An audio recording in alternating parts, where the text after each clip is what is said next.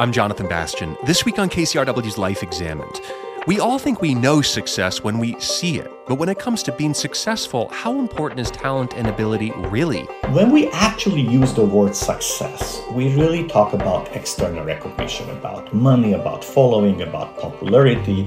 This is the piece that can be measured. The biggest difficulty we have is measuring performance. Performance is very, very difficult to measure, but success is measurable. And later, the impact of age on achieving success. And why do so many great artists and scientists have their greatest breakthroughs in their 20s and 30s? Creativity has no age. Your willingness to be creative has an age. Those people who are not willing to give up has just as much chance of breaking through later in their life as breaking early in their life. The Laws and Nature of Success with author and renowned network scientist Albert Laszlo Barabási. That's coming up on Life Examined. While success in life isn't always easy to define, it is recognizable.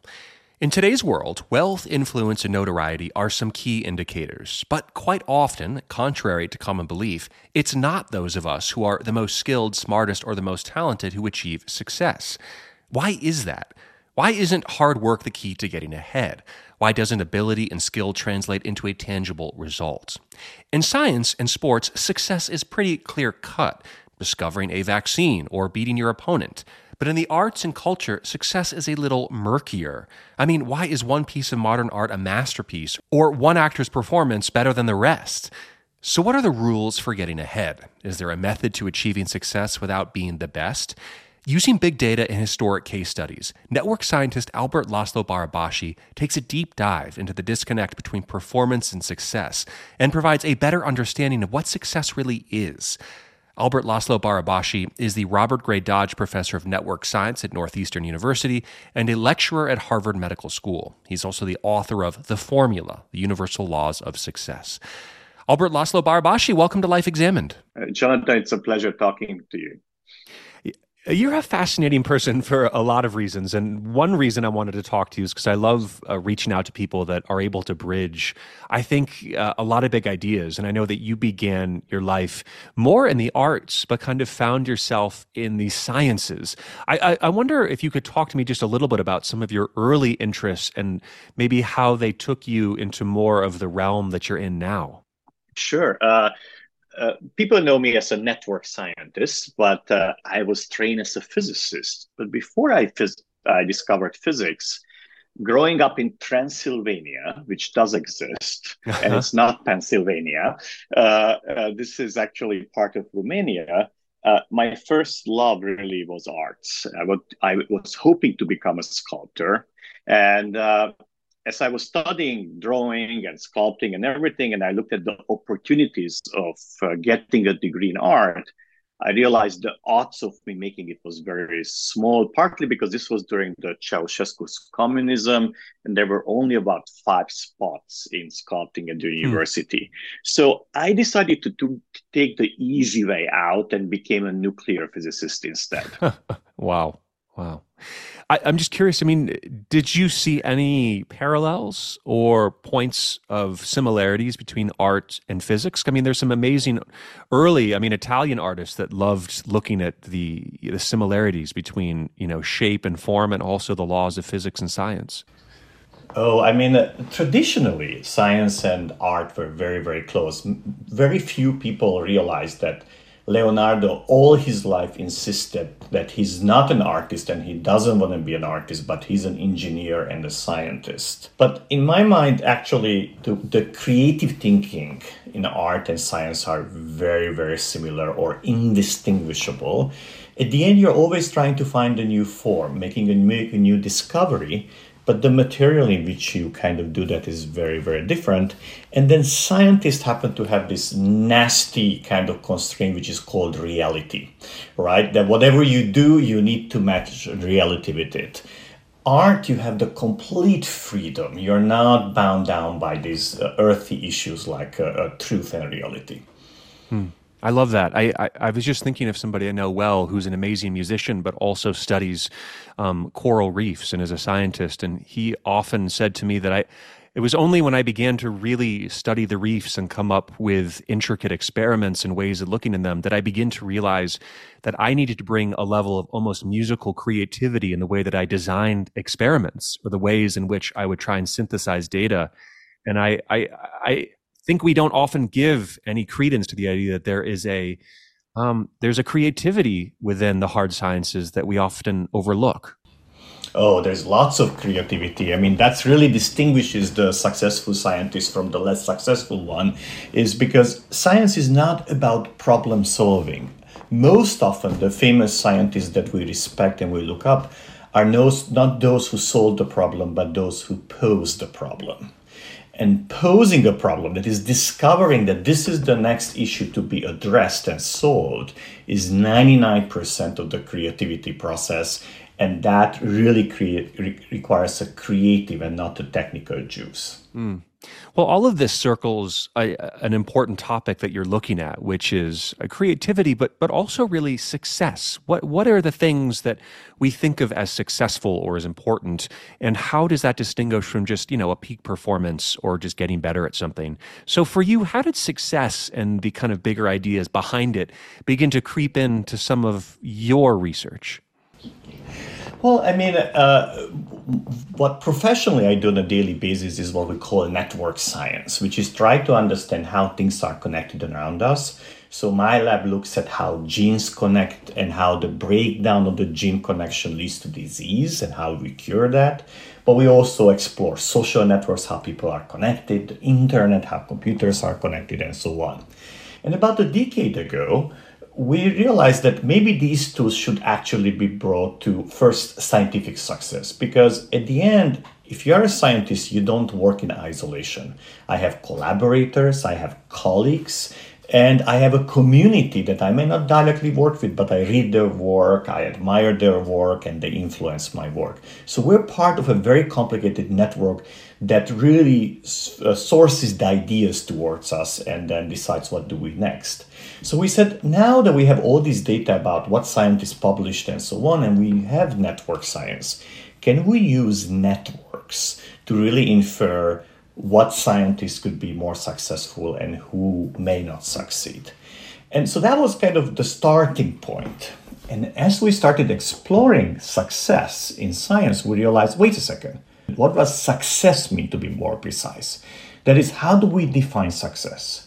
And of course, in science, there are some measures of success, like how many citations you get, did you win a Nobel Prize, and you know, like how do your colleagues look up to you, and so on. But we wanted to make this measurable, that is very, very data based. So we, we went back to the drawing board and asked ourselves, how do we define success?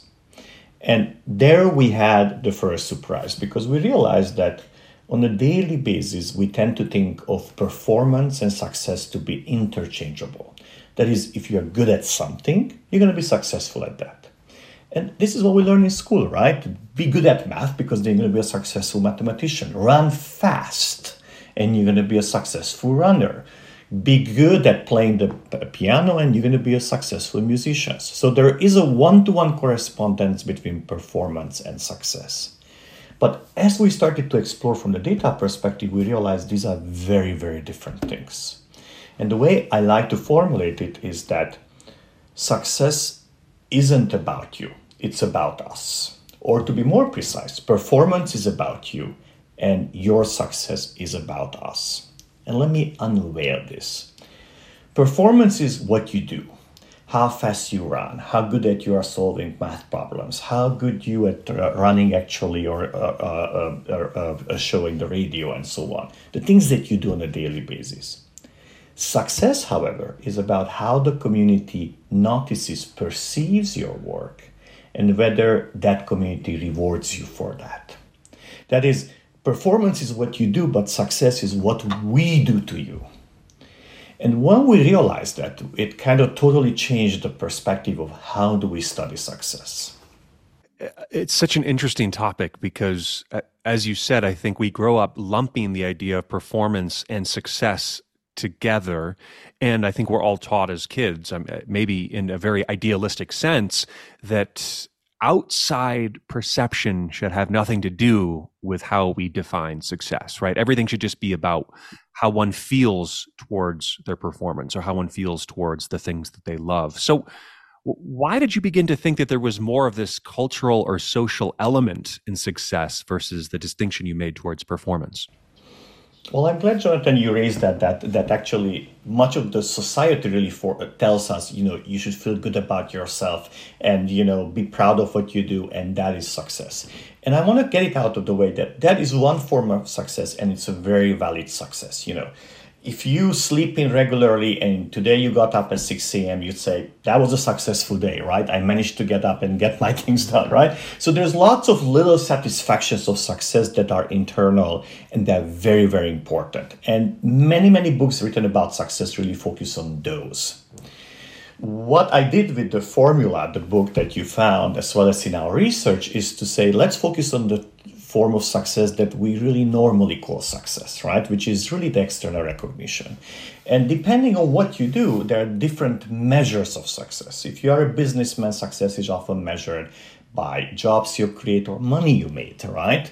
If you are an investor, it's clearly how much money you make. If you are uh, a scientist, what is your impact? Which is, can be measured in many ways like how many citations your work gets how many other scientists are inspired by your work and so on. If you are a rock star how many people show up at your concerts? How many uh, how many people listen to your songs and so on. So when we actually use the word success we really talk about external recognition about money about following about popularity about impact about citations and so on and this is the piece that can be measured. And what is interesting, what we realize is that the biggest difficulty we have is measuring performance. Performance is very, very difficult to measure, but success is measurable because it's external. And it's interesting, what do I mean that performance is not measurable? Of course, we can easily distinguish a good musician from a bad one. We can easily distinguish a fast runner from a slow runner. What happens is that in most areas, we cannot distinguish two individuals who are good at what they do. It's very difficult to tell between two musicians who is the better one. And actually, for that reason, as I talk in the formula, many, many competitions fail at identifying who is the best performer, partly because there is no such a thing. And, and so what we find is that, you know, who is the best teacher? How do you distinguish two very good teachers from each other? How do you distinguish two very good doctors from each other? So in most areas that really matter for us, performance is not that it's not measurable, but once you're good at something, you're as good as the other one. And, and the question is, how does performance determine success? When you have multiple individuals who are indistinguishable in their performance, yet some are superstars and others never noticed. So, this then I think gets to the question of how you have formulated why it is that two people that are, let's say, relatively talented in, in the same field, why it is that one of them might achieve this kind of externalized success. Is that correct? So maybe you can walk us through some of those findings. Sure. Sure. And I, I think it's important to also say how we did it, right? And the way we did it is that we ended up studying the full scientific literature, every single research paper written from 1900 today. We reconstructed every scientist's full career from the very first paper to the last one that they wrote and the impact of their work, their collaborators, and so on. But not only in science, we did that also in art. We rebuilt for half a million artists their exhibition history and, and, and tried to understand how their exhibition in certain institutions led to their potential success. We looked at their sales values and so on. So everything that you find actually in my book and in my research is data driven.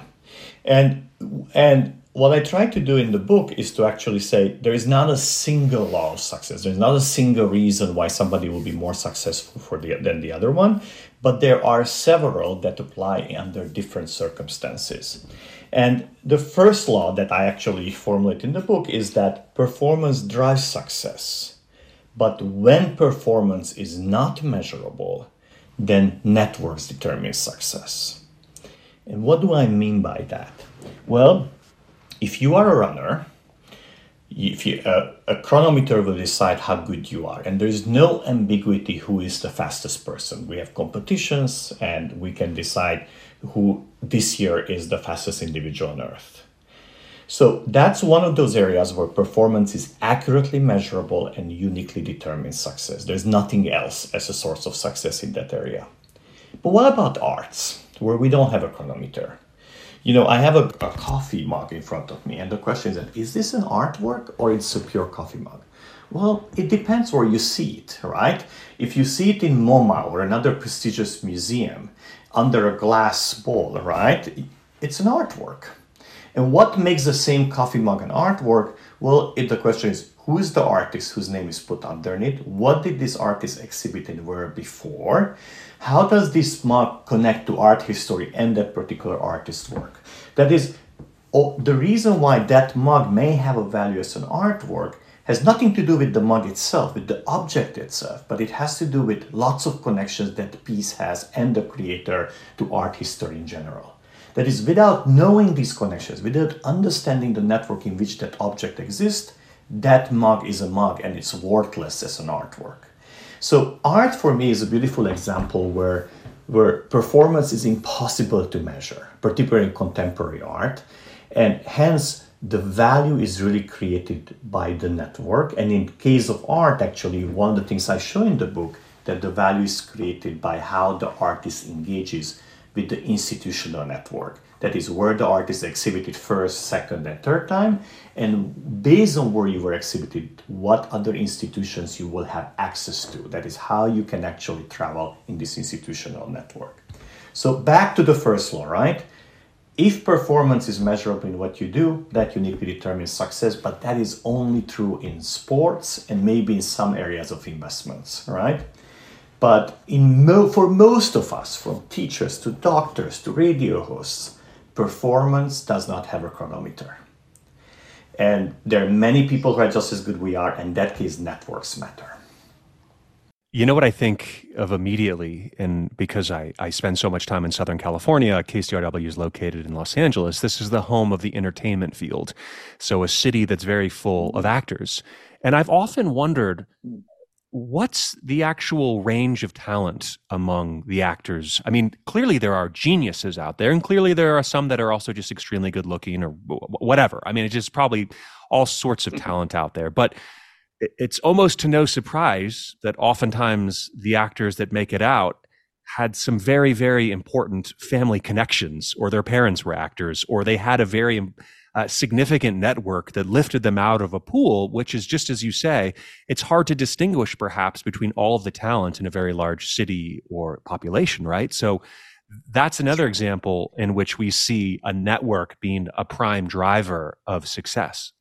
Absolutely. And not only those networks, but also chance, right? Of how you engage with that particular network. Uh, so you are pointing exactly at the classical case of cultural markets. Cultural markets from Hollywood to music industry to book writing and all of that is an area where there's lots of talent and there are only few superstars, right? And the, the always the question is how did the community select that superstar? How did it become that superstar? And when you look into that, you find all of those reasons that you described, and you realize there were 25 other people next to that superstar who could have been just as successful as that person that became, but they were lacking one or two elements in the network that would have guided them over there. What's the role of just pure chance or luck in how we understand success. I mean, there was that old famous uh, idea in any field, like, oh, you need to have talent, but you also need you need to get a break. You need to catch a break. Um, do you think that's true? Uh, luck has a very very important role, but not the way people think. Right? It's not that you're going to win the lottery. Uh, what I often say, and there's even a saying, right, is that uh, that luck only prefers the one who is prepared to take advantage of that. Right? And and so so this is where the misconception is that it's only luck. It's never luck, right?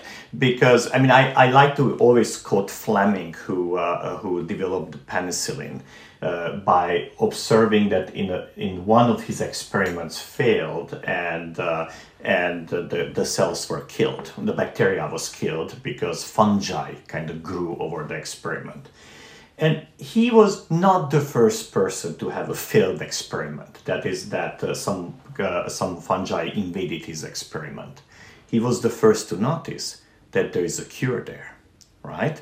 So, so the question is yes, chance happens a lot with us, but are you able to take advantage? And that's where performance matters. And this, I'm not here to tell you that performance is not important when it comes to success you know, I didn't say that if you read the formula, you understand the laws of success. Without performance, you could become successful. What I'm trying to tell you here is that there are quite a number of people who are just as good as what they do as you are. And then the question is who among yourself will actually be the one that the community will appreciate? And that's when the laws of success come in. Well, run us through a few more. I mean, you've talked about networks, we've talked a little bit about luck, but but let's keep moving through some of the important findings. Sure. I mean, there are quite a number of them, right? The the second law explicitly says performance is bounded, but success is unbounded. And what do we mean by that? Performance is bounded is back to the fact that you know even when you look at people who are best at what they do, they're not significantly better than the one who is kind of next in line. And let's consider even runners, right? Usain Bolt for many years was the fastest man on earth. He may still be, right? But when he wins a competition, he does so with a fraction of a second. So he's not, and, and you know, I'm a very poor runner, and he's not, not running 10 times faster than I do, right? So when you even when you look actually at performance of running, you find that it's very bounded. You don't have anybody who runs 10,000 times faster than, than the next person in line. And what is true for runners is true for any area where we can measure performance. But success is not bounded. And my best example often I, I use is that when my second book came out, uh, uh, I remember I was in New York City and I was with my publisher and we were looking uh, who who is the competition, right? And and so you look at the at that time, you know, the paper version of the New York Times, and uh, and uh, the number one was actually uh, well number two with more than hundred thousand copies uh, sold uh, was the last song uh, which was a, uh, by Fraser, and it was a huge book, right? And when you sell a, in a week 200,000 copies, that's huge, right? You could actually become the number one bestseller in the New York Times by selling 30,000 copies and often with 10,000. So uh, and that week he sold 200,000 copies and he was still number two. Why is that? Because the same weekend, Dan Brown book came out and that sold 1.2 million copies. So so now, is Dan Brown 10 times better writer than Fraser? How do you decide, right? But the success measure can be 10 and 100 times bigger, right? So this is what we say the tiny differences in the performance because of this collective effect of the community can grow up and become orders of magnitude difference in success. So that reason performance is bounded you cannot increase your performance 100 times, but success is unbounded. If you engage your network right, you know, the, the reward you get for the tiny difference in performance could be huge. And this is Life Examined on KCRW. And my guest this hour is Albert Laszlo Barabási. He's the author of The Formula, The Universal Laws of Success. We'll be back with part two of our interview after this short break. Hi, it's Terry Gross, the host of Fresh Air. We bring you in depth, long form interviews with actors, directors, musicians, authors, journalists, and more. Listen to our Peabody Award winning Fresh Air podcast from WHYY and NPR. I'm Jonathan Bastian, back with Life Examined on KCRW, and also back with my guest this hour, Albert Laszlo Barabási. He's the author of The Formula, The Universal Laws of Success in which he uses big data to help reveal some of the patterns and rules as to why some people excel in today's society. Let's jump back into the conversation. I'd love any stories that you have from the book or anecdotes about maybe someone who was able to break through and it reflects on a number of the, the laws that you discovered. Oh yes, I mean, of course, uh, uh, there are quite a number of anecdotes, and that's what really made the book really uh, fun for me. Uh, but uh, the question is, where do we start, right? And uh, and my favorite example is actually the the art space, which is in the 1970s. There was actually a very successful graffiti artist group called Samo and Samo was working in New York and was kind of covering many of the walls in New York City, as you can imagine. And, uh, and what was little known actually is that it was really two artists behind that. It was a collaboration of two high school students.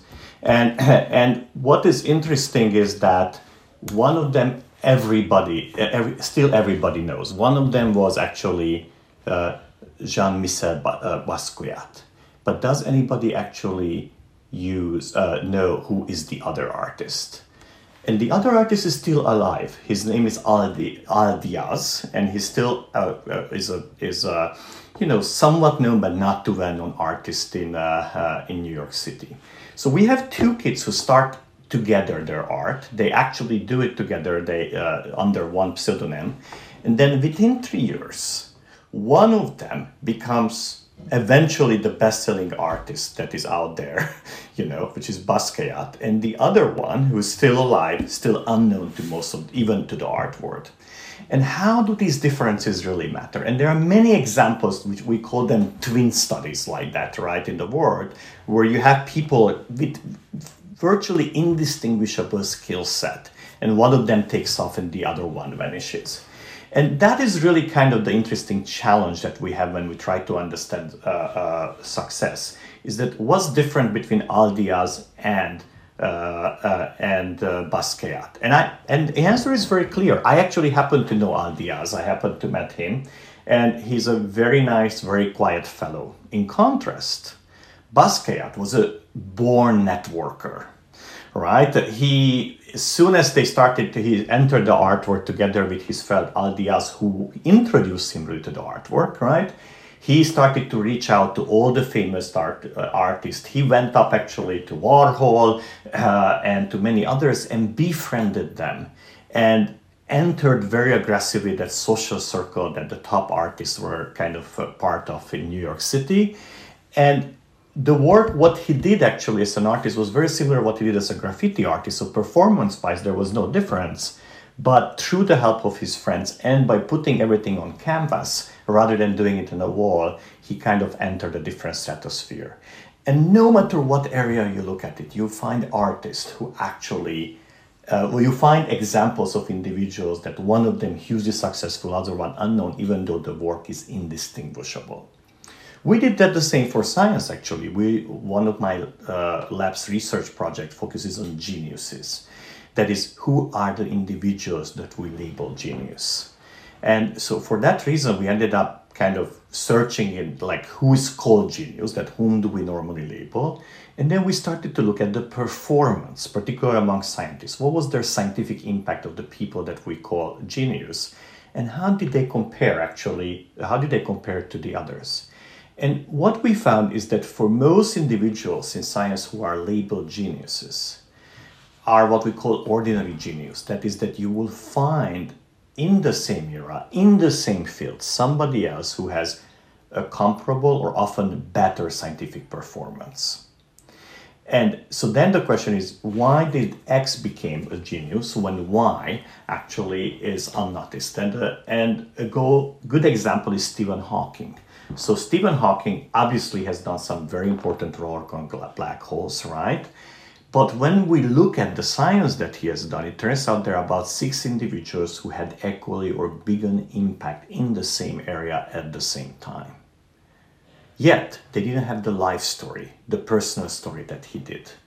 And and and so so often these differences that had little to do with the performance for why the individual is known for propagate them to be visible and be labeled a genius in the society. And what I try to do in the book, in the formula, as well as in our research, is to try to understand these differences and try to understand these paths that take one person out and turn them into this genius, into this superhero, and leave the others behind. And most important, could we actually engineer these forces to help us if we have the performance? Yeah, and I think this gets to the this question, which is that you know, can you be a genius or can you be successful in a vacuum? Like, can you be the novelist that is hides away in a cabin and just submits a book, but is is not necessarily a self promoter or a networker? And that was a story I think we used to hear, but I don't think it's one we hear that much anymore. It's very interesting that you raised this question about uh, really the you know the, the isolated genius that he or she who just their, does their work and then we will discover it. And all the data indicates that's a myth. And this is not that it doesn't exist. We do have Van Goghs, and we have a few individuals who really were unappreciated at the time when they were doing their work, and later we discovered them. But actually, this is something that scientists have done. They have taken the encyclopedia and looked at everybody we remember today and asked, asked themselves, what fraction of those individuals that we appreciate from the past were not appreciated by the society they were part of? And it's 1% or less. It's a very, very tiny fraction. If you think about Leonardo, if you think about uh, Beethoven, if you think about Einstein, if you think about just about anybody that comes to your mind, they were superstars at their own era in whatever superstar meant at that moment right? And and so they got from the society everything that was possible to get given what they were doing. And there are of course a few individuals for which this is not true. And of course all the movies are made about them because they are better stories. So we have this cognitive bias and this is very hurtful for many people, actually, particularly in art. M- many artist friends of mine have that attitude. All I have to do is do my job, and the society will discover it of how great I am. And that's not the way it works, sadly, right? Yes, of course, it may happen, but I would not bank on it based on the data.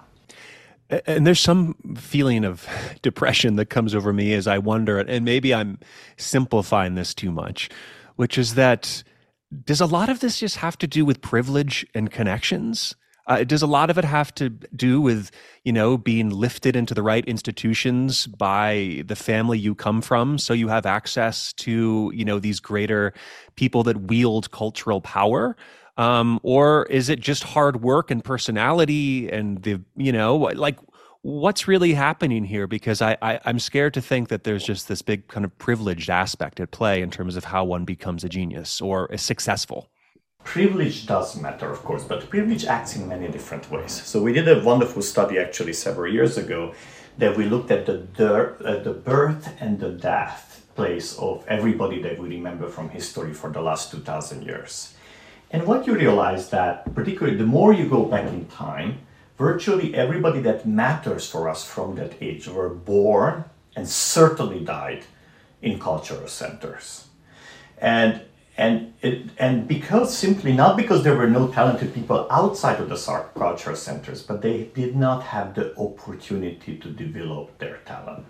So what I want to say is that yes, it is privilege. Is it privilege that you were born in Athens 2,000 years ago?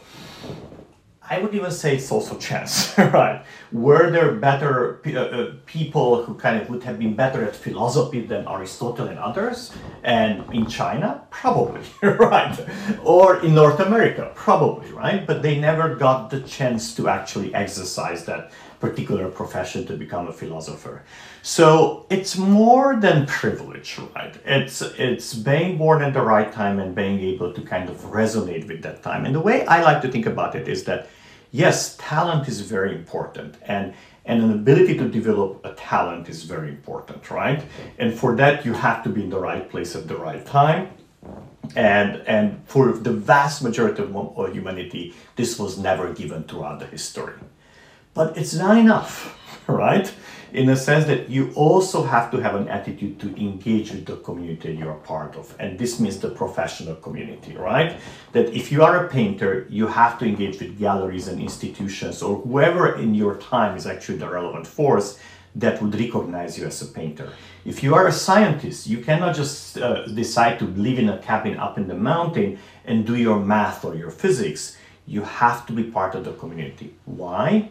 Because if you are isolated, you're often not asking the right questions. You're not, you don't understand what is the advance, whether that advance is in music, whether that advance is in science, whether that advance uh, in any other creative area. So you need to have, you know, you need to have an education, masters to tell you this is where we are, this is the boundary of knowledge, so that you can build on that and take it to the next level. You see, I'm also a big believer that big discoveries and advances don't happen because geniuses come along and they make us do it, but because the time is ripe for that. And once the time is right for that, many individuals would come along and, and make that discovery, make that next step. So, you know, there, there's a reason why there wasn't cubism before the kind of early next century, right? Why there wasn't cubism in 1500? Because the art world was could not do cubism at that time. It was not meaningful. It hasn't developed at that stage, right? There was no impressionism either. For, for us to have impressionism, we first to have had photography and Bain thought there's no more reason to become realistic as an artist, right? Because the photograph can do better than you can do as an artist. So what's next? And that's that's the moment when impressionism came.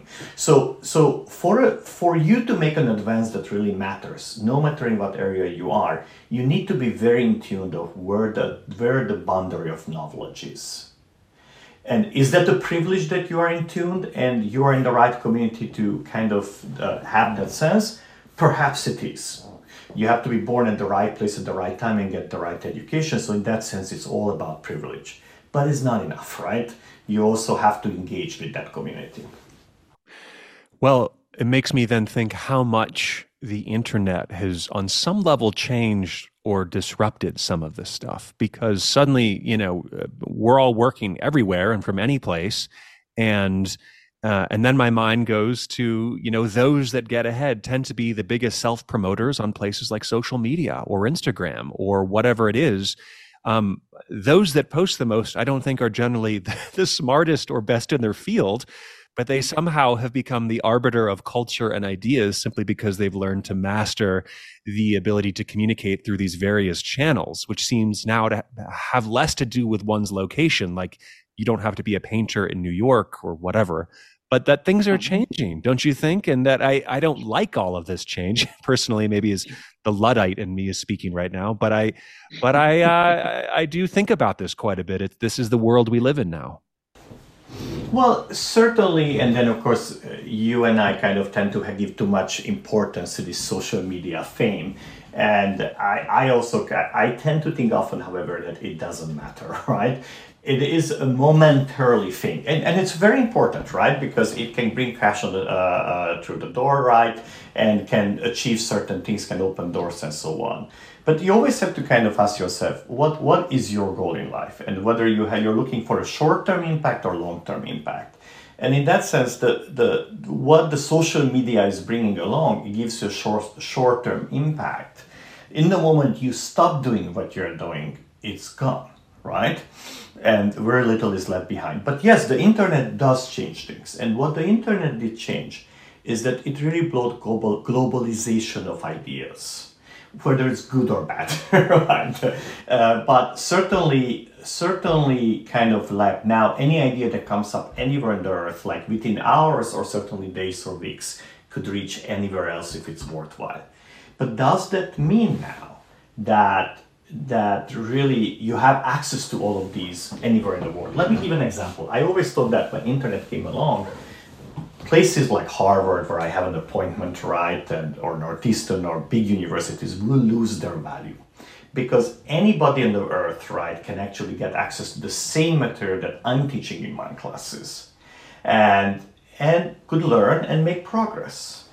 Yet, oddly, since the internet came along, these big universities, these places of learning became even more competitive and more important. And why is that? Well, because learning and preparing for success, whatever your measure of success is, so don't get hanged up on what success is, is not only about knowledge, it's also about how you use your knowledge and what is the cutting edge. And the reason why kids come to Harvard and Northeastern and the top universities to work with me is not to actually get knowledge. I'm not teaching them knowledge. They already have the knowledge when they come through my lab. I'm teaching them how to think and how to use that. And what's the border of knowledge and what's the next step for them. And and so at the end that apprenticeship became even more important in the era where information has no value because it's accessible to everyone. And when everything is accessible to everyone, what is that you focus on? That's where the value is. So, in a way, the internet, yes, it de- democratized knowledge, but it even highlighted even more the importance of being at the right place at the right time to understand how do you use that knowledge. I, I, agree, but I, I think there's a cynical part of me that says, why did Harvard become more important? Is because of credentialism. It's because of maybe as the internet became more democratizing, uh, that these centers of power that still held power became more powerful and that we need these things still to advance our lives. And I mean, I, I, I, take it that there may be people there accruing wisdom, but I think it's still a stamp of how one advances their ideas or causes in this world. Oh, absolutely. And I have a chapter in the book about that, right? Uh, the, the Grand Slams and college diplomas, right? Where I actually recall my son's example who was hoping to get in Harvard and did not, and how heartbroken he was, right?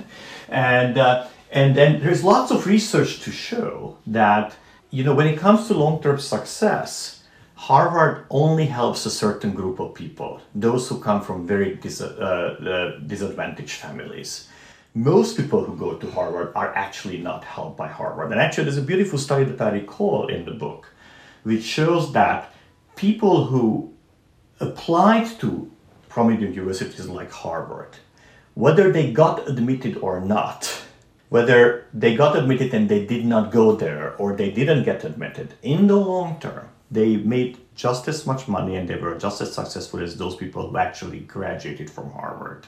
And it's a very odd thing is why is that, right? Of course, controlling for grades in high school and, uh, you know, effectively anything that we can do for performance. And what it actually shows is that when somebody decides to apply to Harvard, he or she thinks that I belong there. And even if Harvard doesn't think that you belong there, you have the right to believe that you are right there and you will do just as well as a Harvard student. And, and at the end, why is Harvard still a good university and MIT and Stanford, let's not single out the one or the other places, is because they still get the best students in the country or in the world, right? So it's a self-perpetuating, not only as offering credentials, but offering a stamp of approval because to get in, you have to be very good at what you get. And I often say, listen, we at Harvard or Northeastern don't teach any differently, right? It's just the material of students we get is very different. Mm-hmm. Well, I do want to touch on this connection between age and success. Um, you you talk about this in a lot of different interesting ways. How, for example, um, a lot of the great scientists and mathematicians were making their big discoveries in the twen- in their twenties, or um, and then how that might change throughout one's life, and whether that's still possible or not as one gets uh, into more advanced ages. So, will you tell us a little bit about that?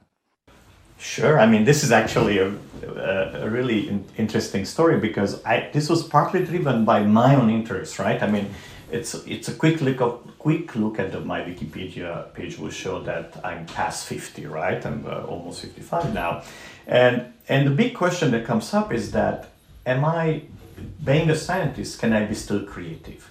And there are very important kind of forces to tell us no. For example, Einstein made this very uh, famous statement that if a physicist, and I'm a physicist, right, doesn't make his or her big discovery by, the, by his 30s, he will never do so.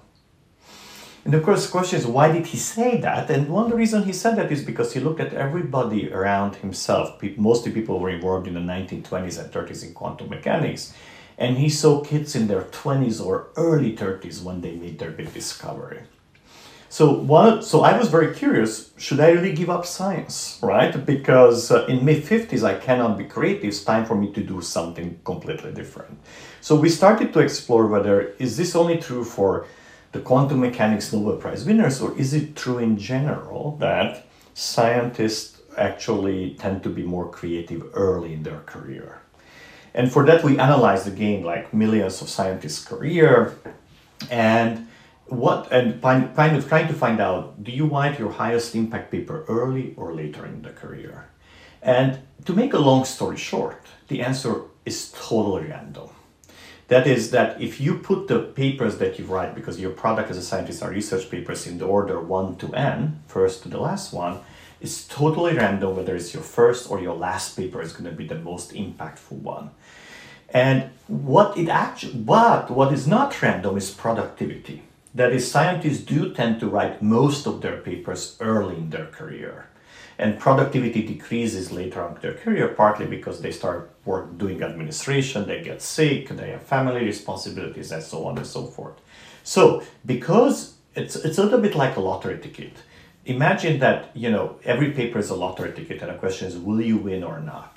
And if you actually buy regularly every year lottery, lottery tickets, it's totally random when you're going to win. However, when you buy most of your tickets in the first 10 years of your life and you stop buying it later, it will look like that only young people can win lottery. Right?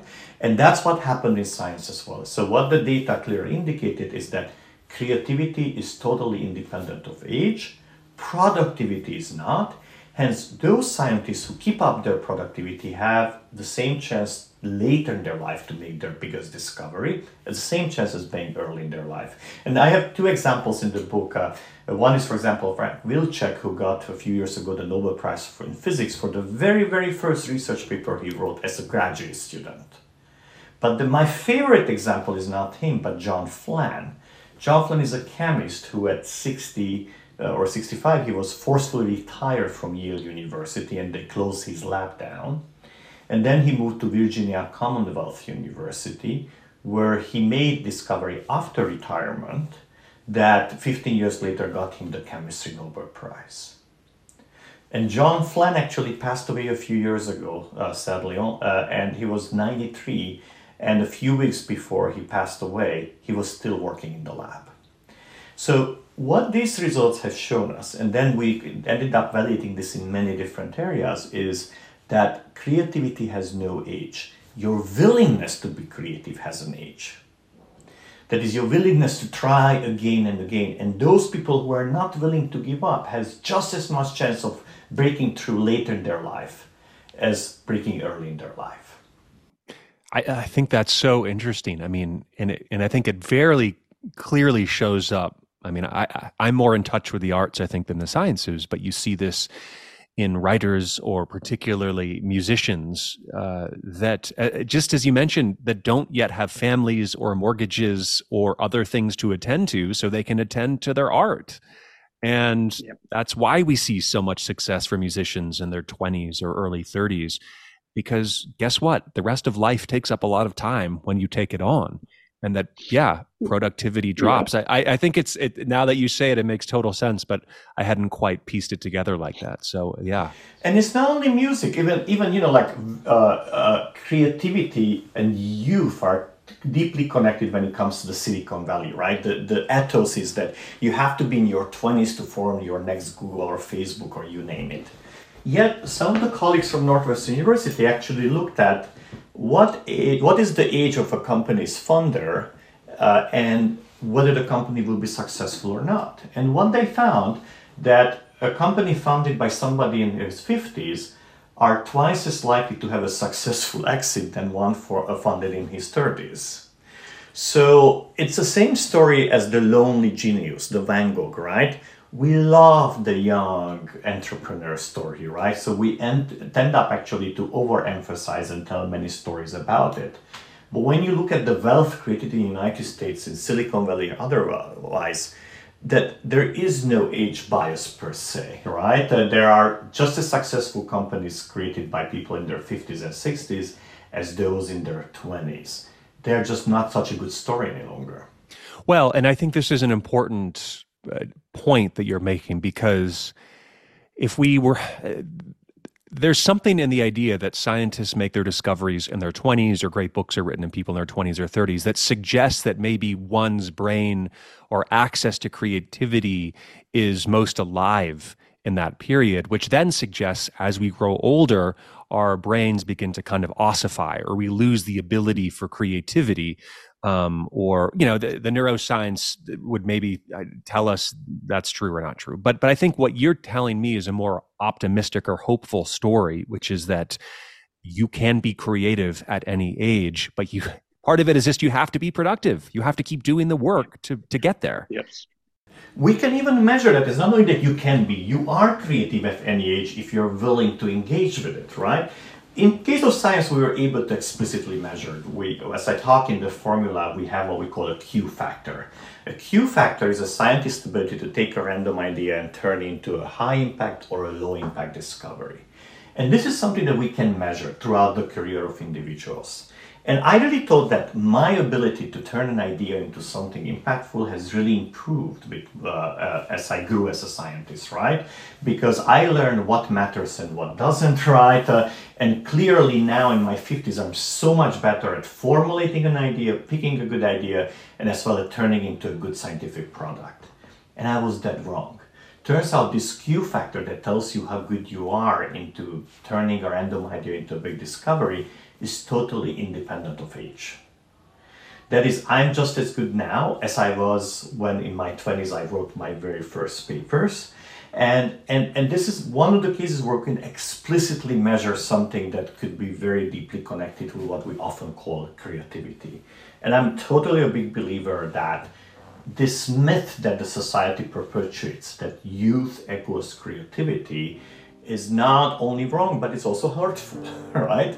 Because we are discouraging the vast majority of the population from trying to be creative because they don't belong to the creative club. Well, they do because creativity has no age. Mm-hmm. My guest this hour has been Albert László Barabási, author of The Formula, The Universal Laws of Success. Albert, thank you so much for the time in this conversation. Jonathan, we planned 20 minutes. It became almost an hour. It was fun. All right, that's it for this week. Our producer is Andrea Brody, and now we'd love to hear from you. Do you believe that success has less to do with talent and more to do with networking? Join us on our Facebook page and chime in, where we're trying to get to a thousand members as soon as possible. I'm Jonathan Bastian. Have a wonderful day. We'll see you next week.